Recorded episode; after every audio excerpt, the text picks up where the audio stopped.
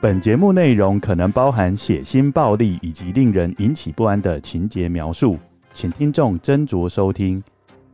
有时候，真实犯罪比推理小说更害人，而有时候，推理小说是真实犯罪的狂想版。嗨，大家好，欢迎收听《恶之根》，你的犯罪研究日志。我是 Troy，我是 Lucian。上集我们谈到爱伦坡的作品《玛丽罗杰奇案》。那是史上第一个以真实犯罪为背景的推理小说，也是史上第一个安乐椅侦探小说。同时，我们也知道玛丽罗杰奇案是个悬案，始终没有被侦破，没有人知道到底是谁杀了玛丽。案件的真相就这样随着玛丽的遗体逐渐化为枯骨，随着证人逐渐凋零，被尘封在过去里。而在玛丽罗杰奇案出版七年后，爱伦坡如同玛丽一样，竟也突然失去了音讯。当他被人发现时，已经奄奄一息。没有人知道，在他失踪的那几天，到底发生了什么事。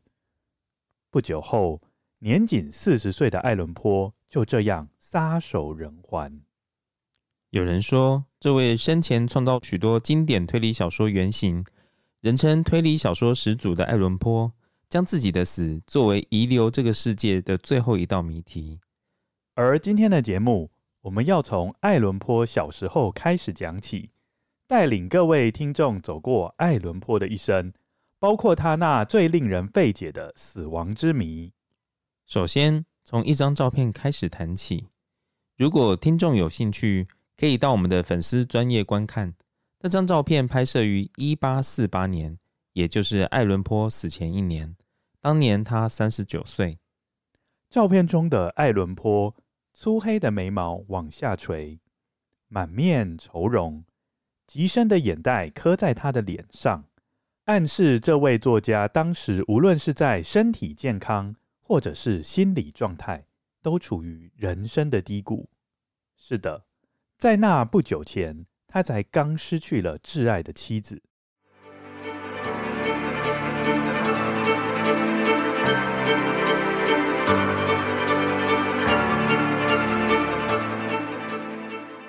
爱伦坡家族的姓原本叫坡，因此爱伦坡原本叫爱德加·坡 （Edgar Poe）。他在一八零九年一月十九日出生于麻州的波士顿。父亲大卫坡与母亲伊丽莎白坡都是演员。在爱伦坡出生那年，也就是一八零九年，大卫与伊丽莎白演出莎士比亚剧作《李尔王》，这是莎士比亚的四大悲剧之一。剧中一名角色爱德加最终登基为国王，因此爱伦坡的原名爱德加坡很可能是依据剧中这个角色命名。爱德加在家中排行老二。他有一个哥哥和一个妹妹，分别叫做亨利坡与罗莎莉坡。亨利是一名诗人，罗莎莉则是一名作家，而埃德加坡则两个都是。他既是诗人，也是作家。不过，埃德加在艺术上的天赋，或许都来自于他的母亲伊丽莎白。伊丽莎白才貌双全，能歌善舞，屡屡在剧中担任女主角。相对的，埃德加的父亲大卫则显得平庸无能，他的演出乏善可陈。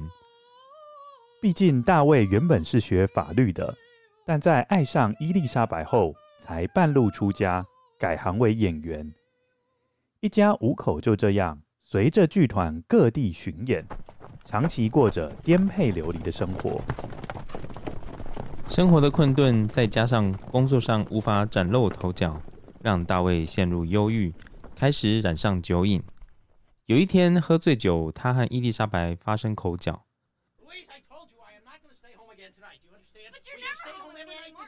争吵越演越烈。最后，大卫竟负气抛下妻儿出走，就这样失去了音讯。但传闻大卫在埃德加周岁时死于纽约。伊丽莎白没有其他的选择。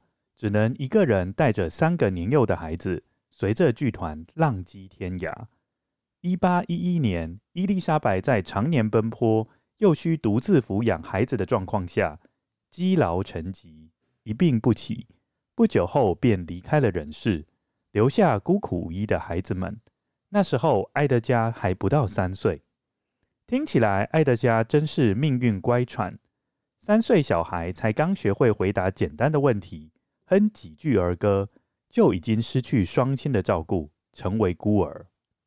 但就如同老子所说的“祸福相倚”，母亲的死也代表着爱伦坡在外奔波流浪、居无定所的日子宣告终结。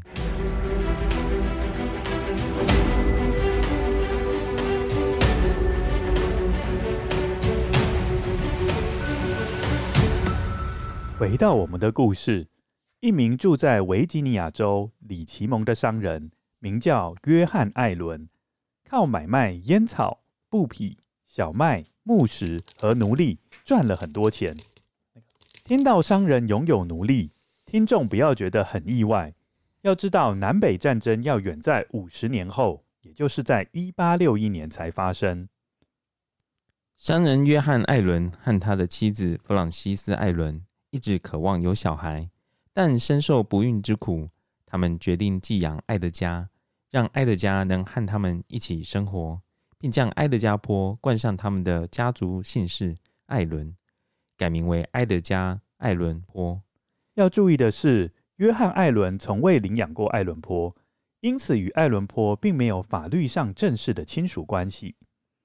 约翰·艾伦（以下简称约翰）所从事的烟草事业蒸蒸日上，从这边我们就可以知道为何他需要奴隶。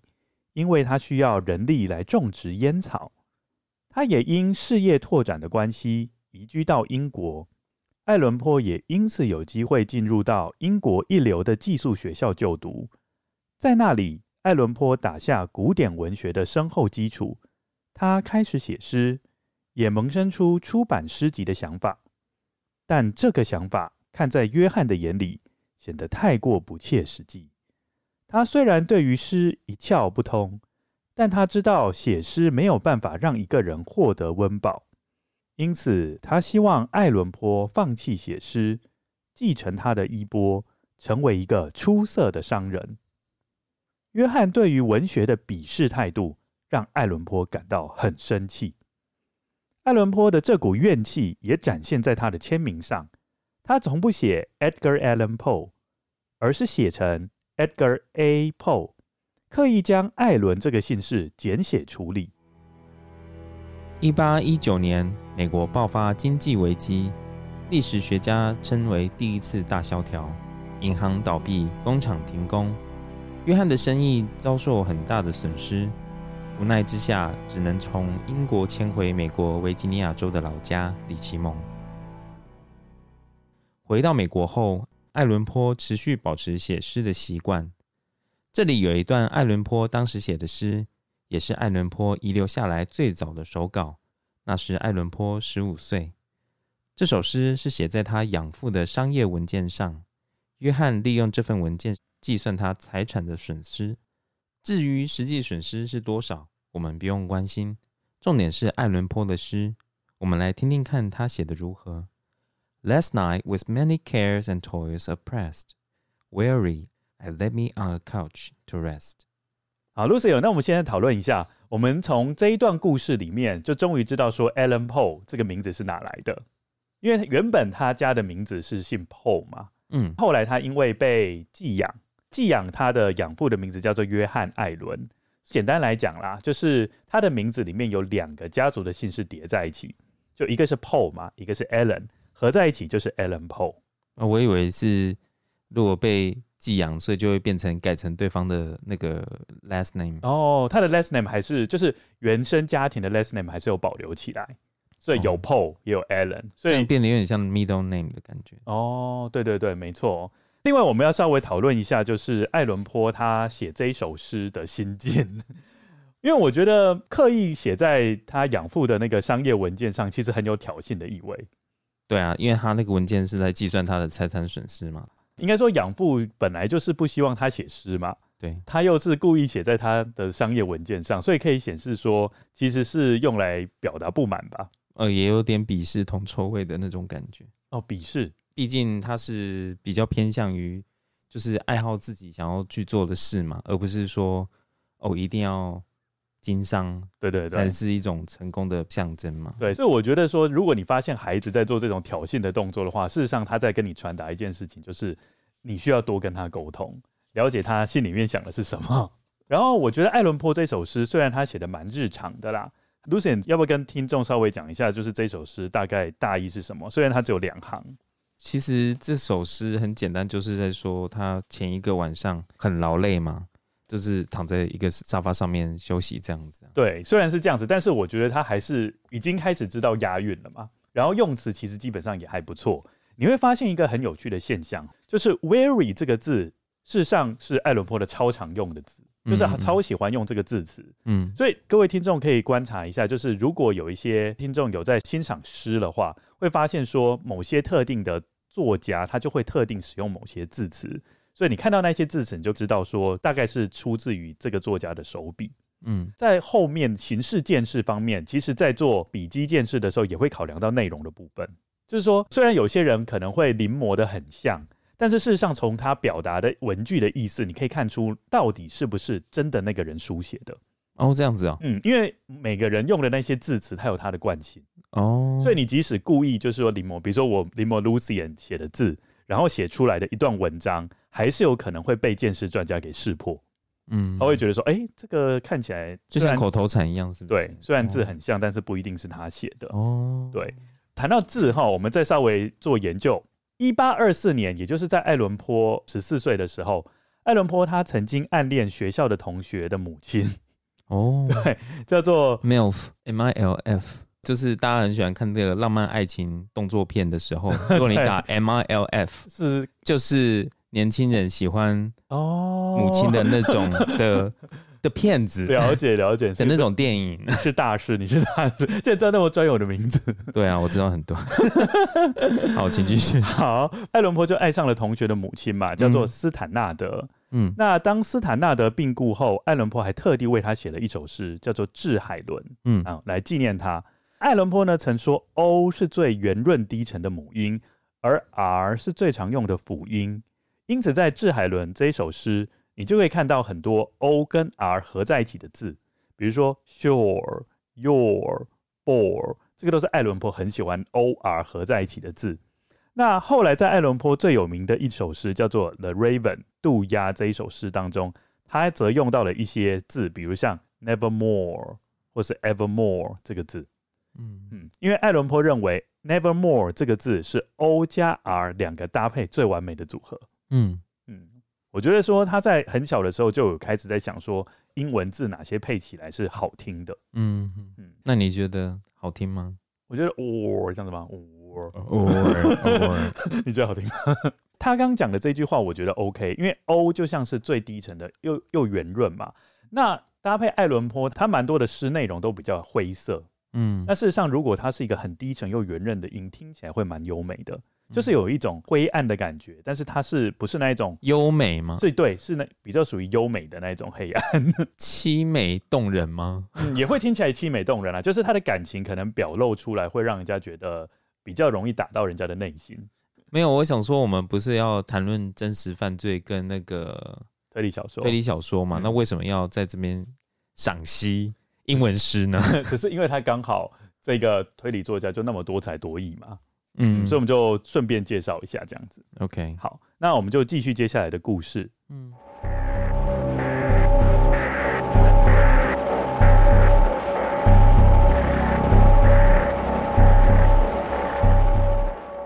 少年情怀总是诗，但写诗最怕的就是没有写作对象。在斯坦纳德死后不久，爱伦坡从邻居的女孩身上又重新找回了写作的灵感。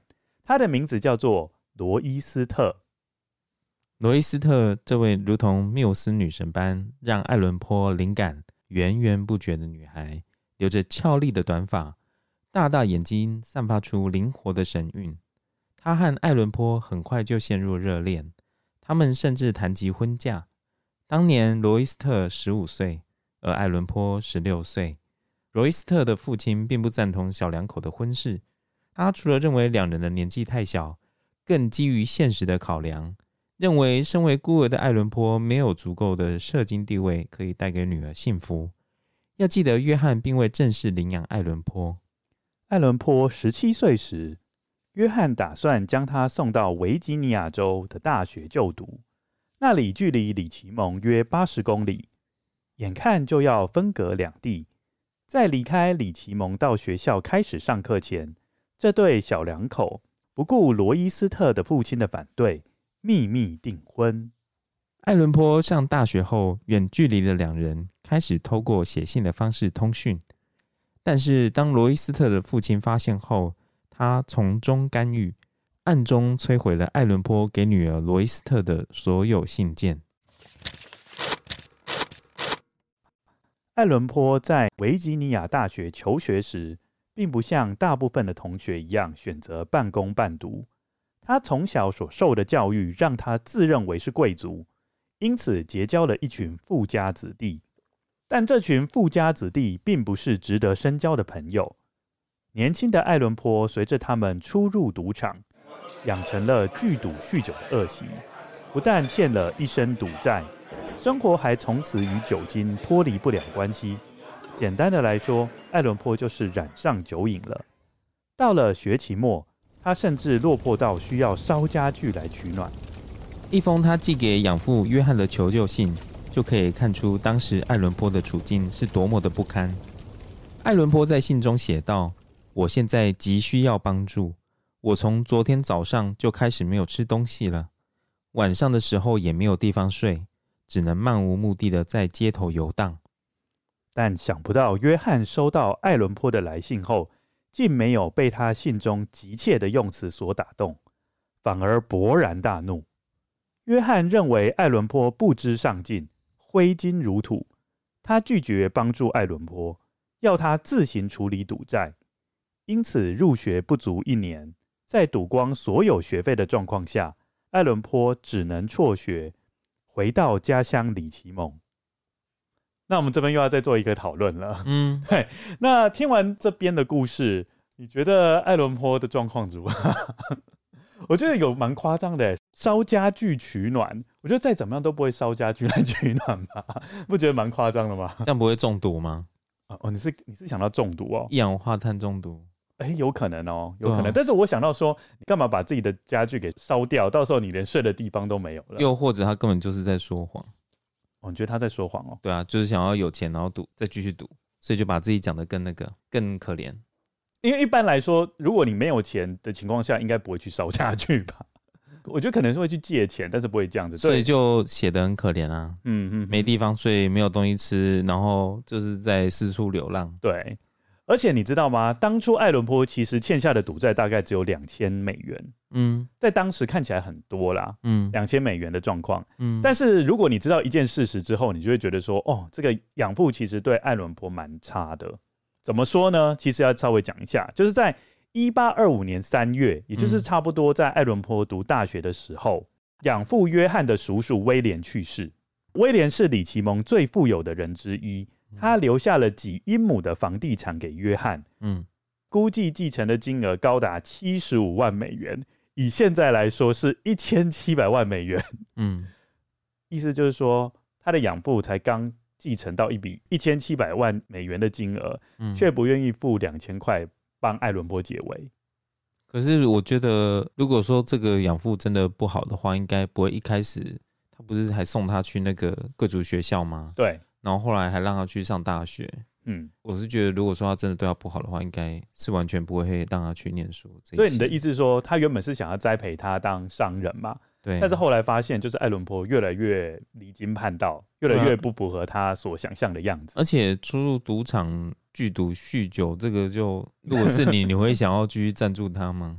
哦，就是你不会想要花很少的钱让他度过难关，你就是想要让他，反正就是够你受的，你就是要自己造的业自己承担。对啊，哦，哦，就是以 这是一个严厉严父严父严父，所以你会继续赞助他哦，就是让他继续去酗酒。我觉得如果是我的小朋友，赌钱，如果我的是我的小朋友，我不会让他就是再怎么样都不会让他露宿街头啊。当然是不会啦，如果是自己的小孩的话。对，但是他就是因为好了，虽然没有跟他有血缘关系，然后虽然也没有领养他，嗯、但是他就是真的让艾伦坡露宿街头啊。我觉得你讲反了，应该一开始他并没有露宿街头，是艾伦坡把自己搞成露宿街头。哦，是是是是是。不过还有另外一种说法，嗯，就是约翰艾伦他送艾伦坡去大学的时候，嗯，没有支付给他所有的生活费，嗯，只有给了三分之一，嗯，所以艾伦坡因此要靠赌博来赚取生活费。嗯，这边我又有问题了。好，你问你问。那你刚刚在我们在前面有念到啊，就是艾伦坡他在念大学在求学的时候。大部分的学生都是选择半工半读啊。对，那为什么艾伦坡不去半工半读？他就觉得他自视甚高，就觉得他自己是贵族。所以你觉得他一个字就是懒？对啊，就是有点被宠坏了吧？哦，你说他这个阶段有被宠坏的感觉，你不觉得吗？嗯，他你结交富家子弟，那一定是挥钱如土啊。对对对，对啊，那就慢慢被你说服了。反正就是这个很明显呐、啊，就是如果说你今天是一个上进的年轻人，对。你就不会就是好高骛远嘛，嗯、就是只结交有钱人，然后又是酗酒又是赌博的，啊，脚踏实地的人，你会这样子吗？哦，也是哈，这样子爸爸看到小朋友这样子，也会想要让他吃吃苦啊，干脆先不要帮他。嗯，看你到时候会发展成怎么样。对啊，嗯、人生要到谷底的时候才会懂得要往上啊。嗯。听到这边，不知道听众是认为说艾伦坡会继续往下沉沦，还是会像露丝妍所讲的开始反弹往上呢？选我，选我，选我！那我们就开始继续故事了哦。嗯，那继续我们的故事。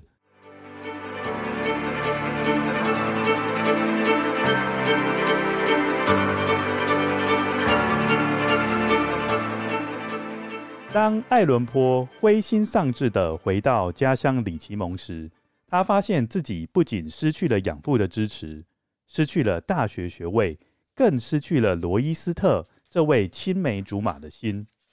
罗伊斯特因为误认爱伦坡忘了他，毕竟他父亲撕毁了爱伦坡所有寄来的信件，在百般无奈之下，只能答应嫁给维吉尼亚的富商亚历山大。而当爱伦坡发现事情真相时，事情已经没有转圜的余地了。一般认为，爱伦坡在一八二七年写的《送》这首诗，就是爱伦坡得知初恋情人罗伊斯特和亚历山大结婚后所写的。爱伦坡将自己投射在诗中的叙事者身上。这首诗主要叙说一个男人在前任情人结婚当天，只能从远处遥遥相望的情景，而男人的心中充满了不舍，还带着一股浓浓的惆怅感。这首诗是这样子写的：I saw thee on thy bridal day, when a burning blush came over thee. Though happiness around thee lay, the world all love before thee. And in thine eye a kindling light, whatever it might be, was all on earth my aching sight of loveliness could see. That blush perhaps was maiden shame, as such it may well pass. Though its glow has raised a fiercer flame in the breast of him, alas, who saw thee on that bridal day, when that deep blush would come over thee, though happiness around thee lay, the world all love before thee。我们来稍微讨论一下啦。简单来说，这个就是一首非常感伤的诗啦。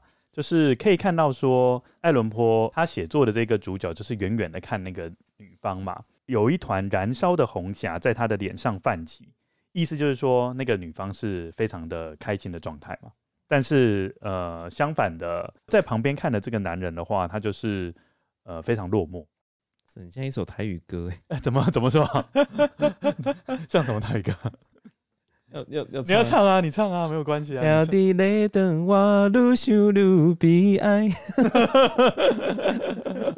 就是那个啊，就看自己爱的人，然后跟别人结婚。对对对，哈，这很悲惨。那我们就继续我们的故事哈。好，嗯。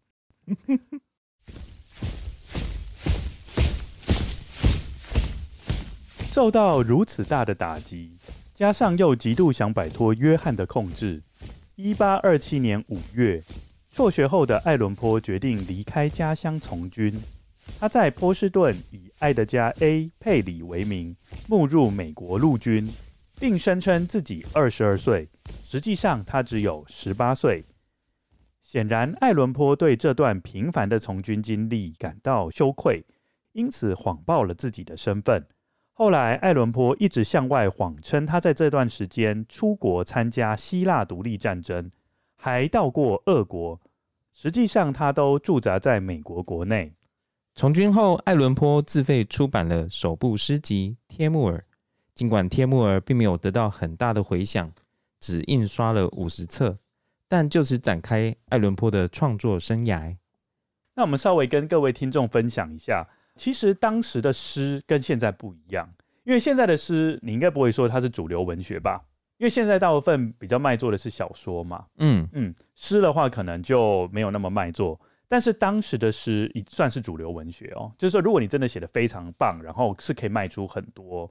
就很畅销，对对，就是如果你的那个知名度够高，可以卖的真的很好。嗯，那比如说我随便举个例子，就是像十九世纪的作家惠特曼，他写过《草叶集》，嗯，我相信大家都有听过。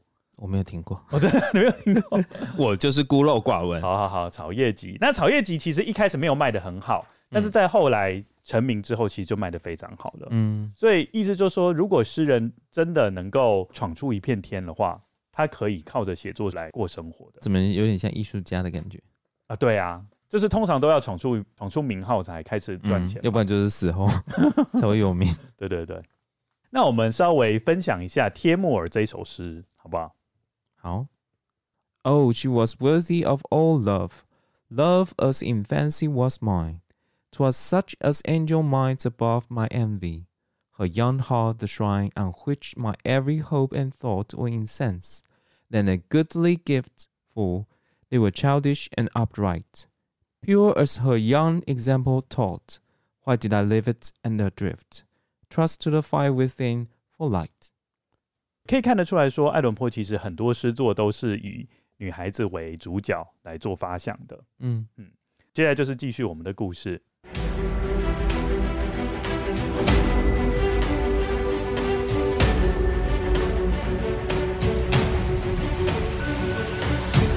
令人意外的是，爱伦坡在军中混得不错。他在炮兵部队服役了两年，获得士官最高级别，也就是士官长军阶。但不久后，爱伦坡的养母弗朗西斯逝世了。爱伦坡立刻从军营赶回家，但因为路途遥远，爱伦坡在母亲葬礼后的第二天才抵达。虽然没有见到养母最后一面。但养母弗朗西斯过世前的遗言还是发挥了一定的力量，让约翰与艾伦坡愿意修补彼此的关系。艾伦坡要求约翰帮助他进入西点军校，并希望约翰能够资助他的第二本诗集的出版。约翰也同意了。一八二九年四月十五日，艾伦坡正式退伍，结束了五年的兵役。他搬到巴尔的摩。在舅妈克利姆的家住了一阵子，当时同住的还有七岁大的表妹弗吉尼亚。同年十二月，爱伦坡的第二本诗集由巴尔的摩的一家出版社出版了。一八三零年五月，爱伦坡的养父提供生活费，让他以学员的身份进入了西点军校。爱伦坡和养父约翰看似已经抛开对彼此的心结。打算重修旧好，但这表面上的和谐是无法撑得太久的。爱伦坡自小就和养父的想法大相径庭，以至于他们常常发生摩擦与争执，而两人间的冲突只因养母弗朗西斯的死而暂时平息，但并没有消失。很快的，这虚伪的表象就会破灭。一八三零年十月，约翰娶了第二任妻子。但并没有告诉爱伦坡，甚至没有邀请他参加结婚典礼，这大大的伤害了爱伦坡。他认为约翰并没有把他当成一家人，于是，在学校里以讽刺诗闻名的爱伦坡写信讽刺他的养父，最终让养父与他断绝了关系。家庭上的失和还不是最糟的，爱伦坡在学校的表现也十分脱序。他常常违反校规，他曾在食堂中因为一颗烤马铃薯和别人发生争执，更常在流连校外酒馆后被人发现醉倒在校园内。一八三一年一月，他因怠忽职守、不当酗酒、诸多违反部队命令的行为，而遭到军事法庭审判，最终被开除。有传闻说，原本校方不打算开除爱伦坡，但某次爱伦坡近乎全裸的参与一场军事演习，除了头上戴着头盔、腰上系着子弹带外，几乎全裸。种种荒唐的行径让校方狠下心，坚决要将他开除。但也有人认为爱伦坡是故意被开除的，因为他与军方签了五年的合约，他想赶快恢复自由之身。一八三一年二月，爱伦坡离开纽约，搬回巴尔的摩，与舅妈家人同住。在战友募捐的一百七十美元的帮助之下，爱伦坡出版了他的第三本诗集。诗集名称非常简单，就叫《Poems》。一八三四年三月，爱伦坡的养父逝世，遗嘱内对爱伦坡只字未提，反而将遗产给了一个爱伦坡从没有看过的私生子。由此可知，约翰自始至终都没有把爱伦坡视为是自己的孩子。接下来，结束了求学生涯的艾伦坡即将迈向人生的下一个里程，以作家的身份闯荡江湖。这是他生涯创作的巅峰，却也是一切厄运与不幸的开端。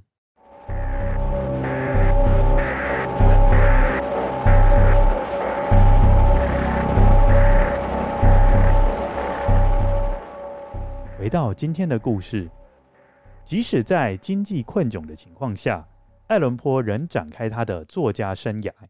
他也是最早单独依靠写作为生的美国人之一。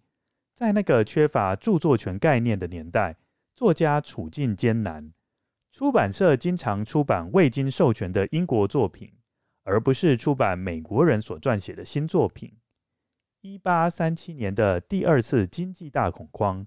更让事件雪上加霜。出版商经常拒绝付钱给作家，或者是延迟许久才付钱给他们，这让爱伦坡常常陷入窘迫的处境，一再寻求金援和其他的援助。在早期尝试诗歌之后，爱伦坡开始将注意力转移到散文与小说。在星期六邮客报举办的征文比赛，爱伦坡的短篇小说。瓶中手稿得到一等奖，并获得奖金一百元。爱伦坡也正式踏上文学创作的道路。比赛获奖也使他认识了李奇蒙《南方文学信使》的编辑托马斯。爱伦坡在一八三五年八月成为该期刊的助理编辑，月薪六十元美金，生活勉强还算过得去。但数周后，他因在工作中喝醉而被解雇。一八三五年，艾伦坡回到巴尔的摩，在那里，他和他表妹弗吉尼亚结婚。艾伦坡当时二十六岁，而弗吉尼亚年仅十三岁。不过，爱伦坡谎称他年纪是二十一岁，以借此减少两人间的年龄差距。在对自己的行为进行检讨后，艾伦坡被南方文学信使编辑托马斯复职。他带着弗吉尼亚和他的母亲来到里奇蒙。在南方文学信使任职，直到次年的一月，在那里发表了许多诗与小说，并以苛刻的评论建立起知名度。或许是人都有爱看人打笔战的天性，在此段期间，爱伦坡声称期刊发行量从七百份提升到三千五百份。但爱伦坡也因此树敌众多，其中一位与他交恶的人叫做格里斯沃尔德，他是编辑、诗人和评论家。同时，也是美国选集学家。而爱伦坡公开指控他出版的《美国诗人选集》中部分选录的作品涉及剽窃。一八三九年，爱伦坡在《格雷厄姆》杂志担任助理编辑，并在一八四一年于该杂志发表了著名的《莫尔格街凶杀案》，这是世界上第一篇推理小说，主题是一件密室杀人案件。爱伦坡的小说看似要开始崭露头角，但讽刺的是，此时爱伦坡所鄙视的人物，那位选集学家格尔斯沃尔德，在一八四二年四月，竟取代爱伦坡在格雷厄姆杂志的工作，而且薪资还比爱伦坡更高。好像事情还不够令人沮丧似的。某个晚上，艾伦坡的太太弗吉尼亚在边唱歌和边弹奏钢琴时，出现了结核病初期症状。她开始不间断的咳嗽，食欲也大幅下降。才刚失业断了经援的艾伦坡，现在又必须忙着筹措太太的医疗费。心力交瘁下，酒精又成了艾伦坡最好的朋友。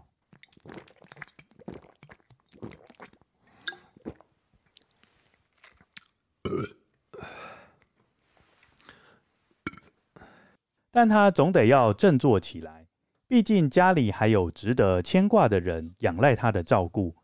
爱伦坡回到纽约，先在《纽约镜报》有份短暂的工作，之后成为百老汇杂志的编辑。后来，他更成为了该杂志的所有者。此时，爱伦坡终于不再受雇于人，他成了老板，开始经营自己的出版社。一八四五年一月二十九日，爱伦坡的诗作《渡鸦》出现在《纽约劲报》中，并大受欢迎。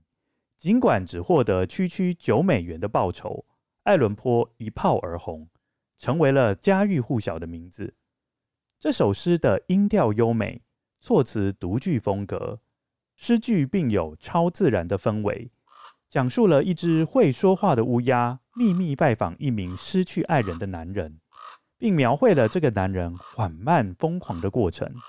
这首诗的一开头是这样子的：Once upon a midnight dreary, where I pondered, weak and weary, over many a quaint and curious volume of forgotten lore, while I nodded, nearly napping, suddenly there came a tapping, as of someone gently rapping, rapping at my chamber door. "'Tis some visitor," I muttered, "Tapping at my chamber door." Only this and nothing more. Ah, distinctly I remember it was the bleak December, and each separate dying ember wrote its ghost upon the floor. Eagerly I wished the morrow, vainly I had sought to borrow from my books a seas of sorrow, sorrow for the lost Lenore, for the rare and radiant maiden whom the angels named Lenore, nameless here for evermore. 从这首诗，我们就可以看到我们刚刚所讨论的 OR。因为这边有 nothing more，有出现 m o r e，后面呢，最后一句话 nameless here forevermore 也是有这种音调。我是觉得，如果听众有兴趣的话，其实可以 Google 这一篇爱伦坡非常有名的《渡鸦》这一部诗集，然后自己可以念念看，就会感觉到那个音律的优美性。或者是听众如果不会念的话，也可以上 YouTube，因为我自己是上 YouTube 去听，哦、然后听听人家念。嗯嗯嗯。好，那我们接下来就是继续我们的故事喽。嗯，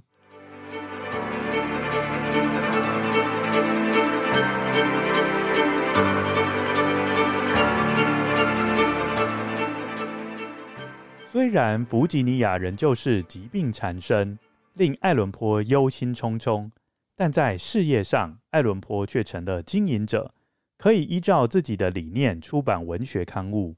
他发表了许多作品的新版本。包括红色死亡的面具、椭圆画像等，他也继续以文学评论家的身份活跃于文坛。但毕竟爱伦坡从小就没有学到养父约翰的生意头脑。好景不长，在一八四六年，百老汇杂志因营运不善而破产停刊。百老汇杂志破产停刊一年后，爱伦坡妻子弗吉尼亚过世，这让爱伦坡大受打击。酗酒的情形又更加严重了。女子的死亡成为他诗作最常出现的主题。爱伦坡看似要一蹶不振，事业上的不顺遂以及丧妻的苦痛，让他深陷在低潮无力之中。这位伟大的大文豪日夜豪饮，眼看就要溺毙在酒精里了。这时，在爱伦坡晦暗的未来中，微微透出了一线光芒。弗吉尼亚去世后两年。那位曾在李奇蒙和爱伦坡私定终身的青梅竹马罗伊斯特，竟和爱伦坡久别重逢。这一阔别就是超过二十年。爱伦坡当年在诗句中所描述的罗伊斯特脸上那一团燃烧的红霞，现在已经消失殆尽。她成了寡妇，独立抚养两个孩子。但庆幸的是，她那经商致富的亡夫亚历山大留给了她十万美元的大笔遗产。一八四九年，爱伦坡正式追求罗伊斯特。希望能与罗伊斯特结婚，这一段迟来的爱情会如愿开花结果吗？要知道，这时罗伊斯特已经三十九岁了。罗伊斯特委婉地拒绝了他，他的两个孩子也和母亲站在同一阵线，坚决反对母亲嫁给爱伦坡。与旧爱相逢是多么令人雀跃的事情啊！但当时罗伊斯特对于爱伦坡的冷淡态度，并不令人意外。亚历山大在遗嘱中表明，若罗伊斯特再婚，他将丧失四分之三的遗产，而另外四分之一的财产则成为两个孩子就学的信托基金。也就是说，如果罗伊斯特答应艾伦坡的求婚，他将一无所有。但艾伦坡仍旧锲而不舍地对罗伊斯特展开追求。并在写给舅妈的信中表明，他将和罗伊斯特在一八四九年十月结婚。究竟罗伊斯特有没有亲口答应与艾伦坡结婚，至今仍是个谜。但此时发生了惊天动地的事：爱伦坡突然就和他笔下的人物玛丽一样，突然离奇失踪。在失踪五天后，爱伦坡在巴尔的摩的路上被一个路人发现。当时他倒卧街头，身上穿着着不属于他的破旧衣服。在预定婚礼的日期前十天，年仅四十岁的爱伦坡逝世了，结束了他短暂但充满惊奇的一生，同时也留下最后一个谜团。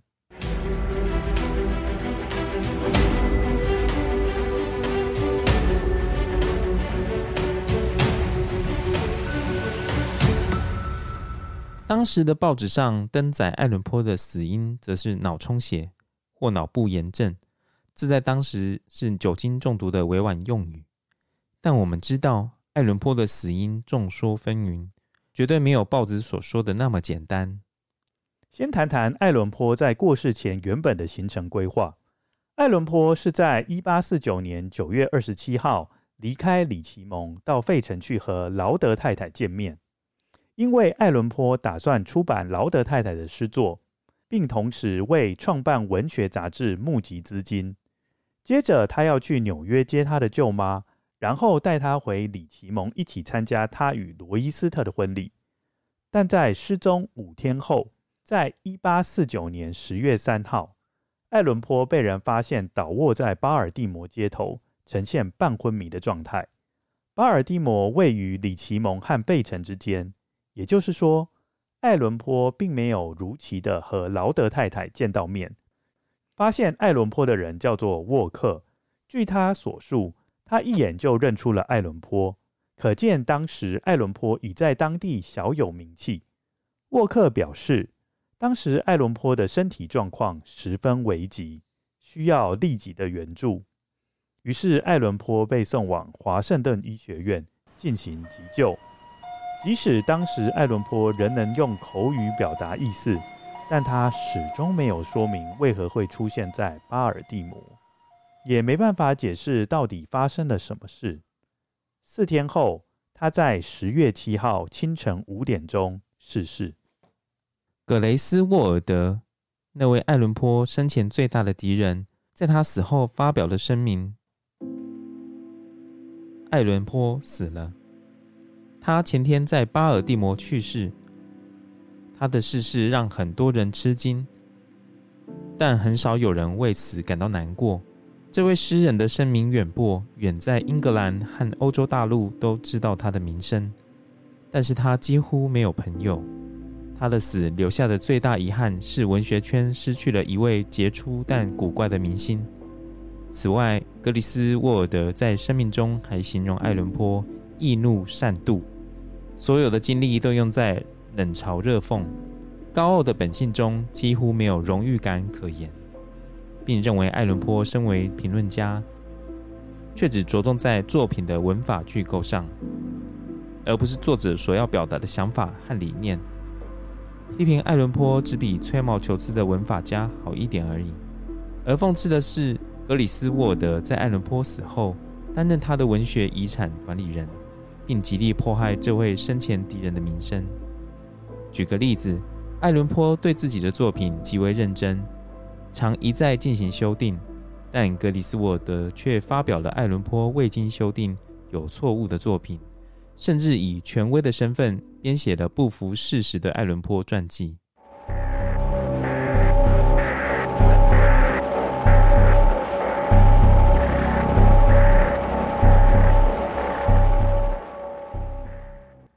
以上呢，就是爱伦坡的生平故事。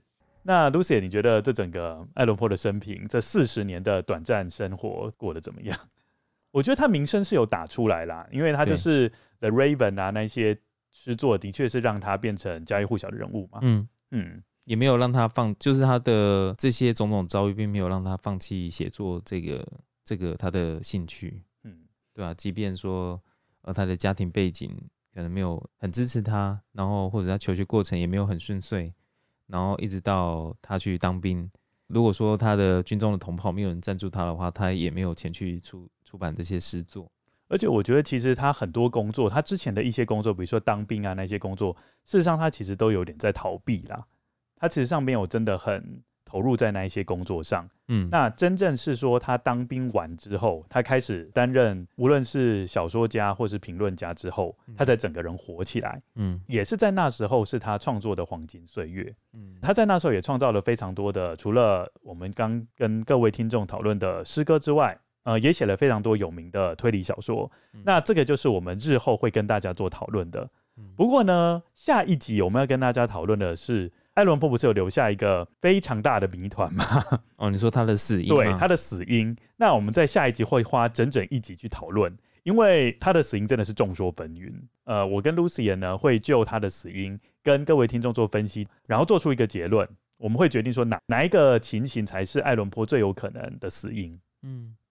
所以其实到最后还是没有，还是不知道艾伦坡怎么死的，是不是？对，还是不知道。应该是说，我们 Podcast 的前这几集都算是未解之谜，嗯嗯，都算是悬案等级的，嗯。但是我们后来的 Podcast 会越来越多的案子是已经有逮到凶手的哦，嗯嗯嗯。我是觉得悬案跟有逮到凶手已经有破案的案子，其实基本上给我们的感觉不太一样，嗯，因为悬案就给大家比较多想象的空间了，对，嗯，再加上说我们。已经有先讨论过爱伦坡的生平事迹了，嗯，所以变成说下礼拜我们在讨论爱伦坡的死因的时候，听众听起来会更有感觉，嗯、说哦，因为爱伦坡之前发生什么事，所以我们觉得最有可能的死因是这样子，嗯嗯，好哦。那以上呢就是我们今天这一集的内容，建议呢还没有听过我们第一集《玛丽罗杰奇案》的听众呢能够收听，因为我们下一集呢。讲到的内容会跟玛丽罗杰奇案又 扯上关系了哦，又会有关系，又会有关系。爱伦坡的死也跟玛丽罗杰有关系，对，爱伦坡的死也跟玛丽罗杰奇案是有一点关系的。这样子，那如果各位听众呢对爱伦坡的生平事迹呢有任何看法，欢迎各位听众呢来我们的 IG 或是 Facebook 逛逛，留言和我们讨论你对本集内容的想法哦。IG 请搜寻 roots dot of dot evil dot podcast，FB 的部分请大家搜寻二之根。节目的 show notes 有更详细的节目资讯哦。有句名言说：“一周一集《恶之根》，真实犯罪远离你。”说得真好。今天谢谢大家的收听，谢谢大家，谢谢大家，大家拜拜，拜拜。